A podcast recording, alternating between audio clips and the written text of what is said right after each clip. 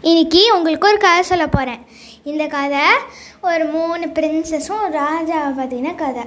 ஒரு நாள் என்னாச்சுன்னா ஒரு மூணு பிரின்சஸ் இருந்தாங்க. ஒரு ராஜா இருந்தார். அந்த ராஜா வந்து யா யாரை கல்யாணம் பண்ணிக்கிறதுனே தெரில அதனால ஒரு டெஸ்ட் வச்சு யார் அதில் வின் ஆகுறாங்களோ அவங்கள கல்யாணம் பண்ணிக்கலாம் அப்படின்னு சொன்னோடனே டெஸ்ட் என்னன்னா அவங்களுக்கு மூணு வீடு கொடுத்துட்டாங்க. மூணு பேர் இருந்தாலும் மூணு மூணு வீடு கொடுத்துட்டாங்க. அந்த மூணு வீட்டில் ஏதாவது ஒரு பொருள் நிரம்பி இருக்கணும் ஒரு நாளில். ரா ராஜா வந்து ராத்திரி ஏழு மணிக்கு வந்து பார்ப்பாராம் இந்த மூணு வீட்டில் எ யா எது வந்து நல்லா இருக்கோ அதுதான் அந்த அந்த மூணு வீ அந்த அந்த வீட்டுக்கு யார் சொந்தக்காரியோ அவளை தான் கல்யாணம் பண்ணிப்பார். அப்போ வந்து ராஜா சொன்னார் உங்களுக்கு நான் மூணு நூறு ரூபா தரேன் பொருள் வாங்குறதுக்கு. நீங்கள் வாங்கி நீங்கள் உங்கள் வீட்டெலாம் சரி பண்ணிக்கோங்க அப்படின்னு சொன்னோடனே ஓகே அப்படின்னு சொல்லிட்டு மூத்தவை மூத்தவ என்ன பண்ணுறது என்ன பண்ணுறது என்ன பண்ணுறதுன்னு யோசிக்கிறான் எது கம்மி விலை அப்படின்னு பார்க்குறா வைக்க வைக்க போ வைக்கோல் அப்படின்னு சொல்லுவாங்க.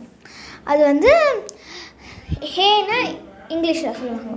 அப்போ வந்து அவள் வந்து ஒரு பத்து கட்டு ப பன்னெண்டு கட்டு வாங்கி வீடு ஃபுல்லாக திரிஞ்சு போட்டா. அப்படியே அவள் வந்து மிடில் யோசிக்கிறா மிடில் கிளாஸ் அவள் யோசிக்கிறான் அவள் யோசிக்கிறா அவளும் இதே மாதிரி தான் யோசிக்கிறாள் எது கம்மி விலை அப்படின்னு பார்த்தா மண் மண் எல்லா இடத்தையும் கற்க ஃப்ரீயாகவே இருக்குது அப்படியே அதை எடுத்து பண்ணலாமே. அது விலையே இல்லையே.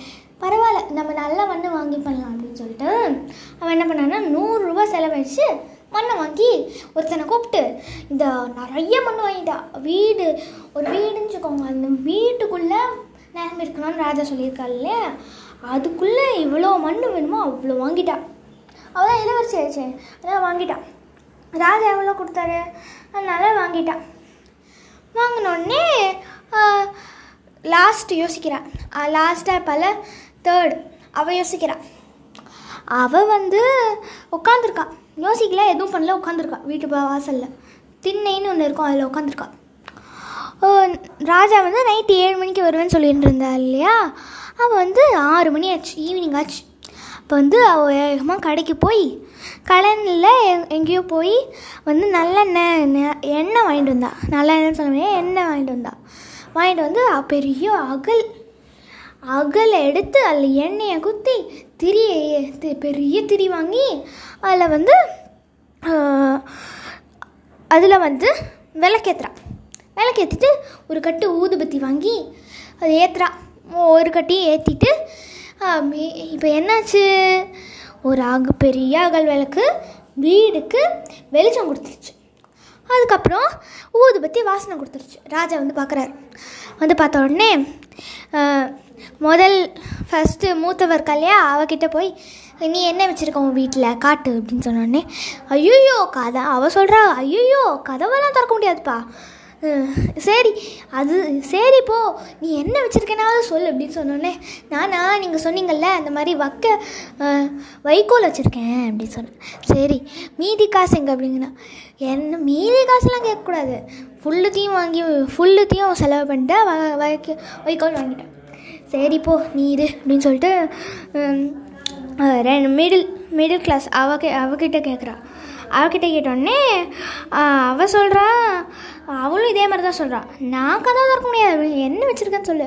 மண் நீங்கள் தானே மண் நிற்கணும் மண் நீங்கள் தானே வீட்டு நிறையா நிரம்பி இருக்கணும். அதான் சொன்னீங்க அப்படின்னு சொன்னோடனே நீ சரி நீர் அப்படின்னு சொல்லிட்டு மூணாவது கிட்ட போய் சரி வா சரி அப்படின்னு சொன்னோடனே அவள் வந்து வாங்க வாங்க வீட்டுக்குள்ளே வந்து உட்காருங்க அப்படின்னு சொல்லி சேர் போட்டு உட்கார வைக்கிறான் அவர் ராஜா கேட்குறாரு நான் உங்ககிட்ட நிரம்ப நிரம்பி வீடு நிறைய நிரம்பி இருக்கணும்னு தானே கேட்டேன்.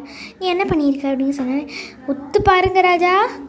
வீடு நிறைய வெளிச்சம் இருக்கா? அப்படின்னு சொன்னேன் ராஜா அண்ணாந்து பார்க்குறாரு விளக்கு ஏற்றிருக்குல்ல வெளிச்சம் இருக்கு.